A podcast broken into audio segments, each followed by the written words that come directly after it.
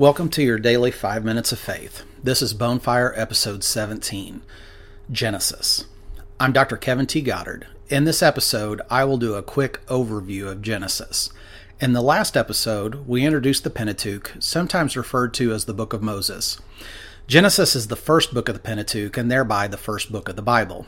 In fact, Genesis is identified by the first words of the Bible, which would have been Hebrew for in the beginning or Greek for beginnings, Geneseos. Genesis assumes the existent, existence of a present, transcendent creator God. The general themes of Genesis are for general human self understanding, the origins of the first man and first woman, the character of men and women, the temptation and fall of mankind with Adam, the first murder, the world flood, and the arrogance of man trying once again to usurp God at the Tower of Babel. Once we see Adam fall, we find each story divided into characters who follow God and those who rebel against him. Three of the most important characters for telling the story of Israel and God's path for them to redemption and restoration of relationship with Him are Abraham, Isaac, and Jacob, with the lineage of the twelve sons of Jacob becoming the twelve tribes of Israel. Most importantly, through the initiation of covenants by God with His creation, the relationship between man and God develops. In fact, Genesis, Genesis's central core is God's promises and blessings upon creation. Whether each covenant is to be fulfilled by God or whether man has responsibilities in response to God's covenant, every divine covenant establishes established emanates from God's grace.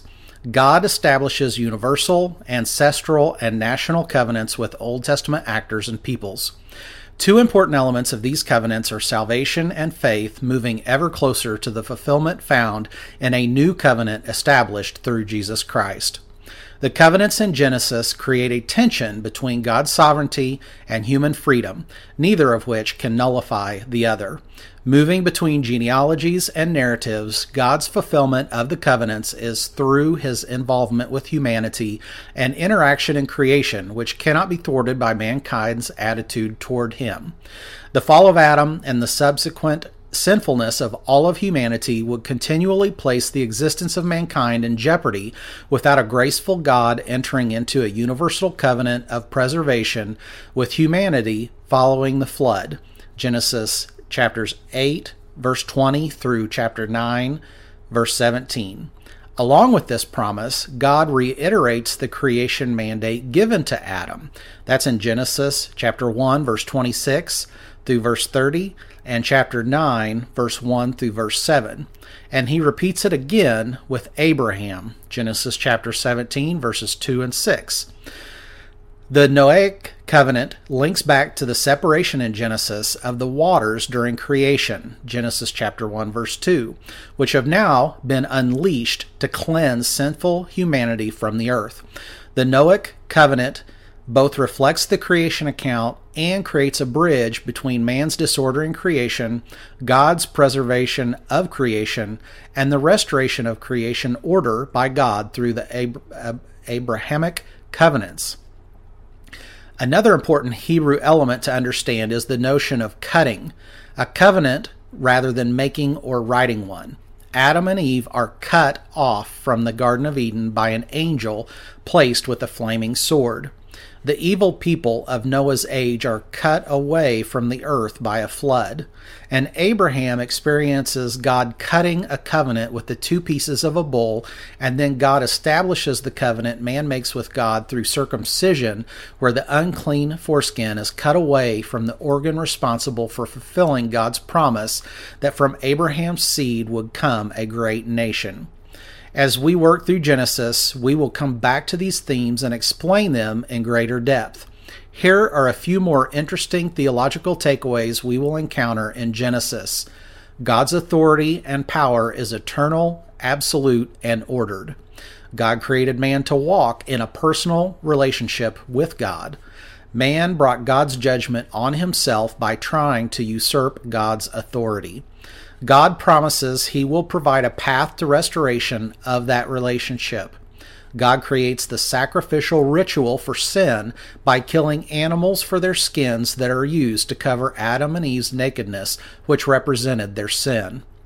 Despite the state of the earth and mankind devolving over time, God remains faithful to his covenants with his people.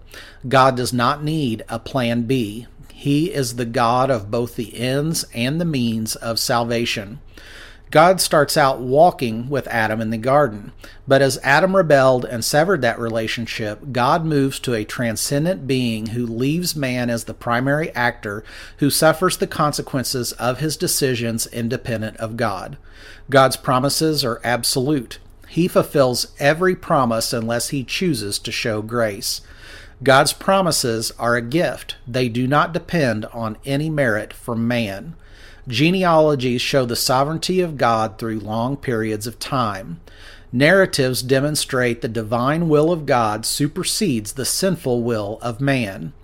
Even the heroes of the Old Testament are flawed, weak, and constantly stumbling around in the wilderness seeking God when He is already in their midst.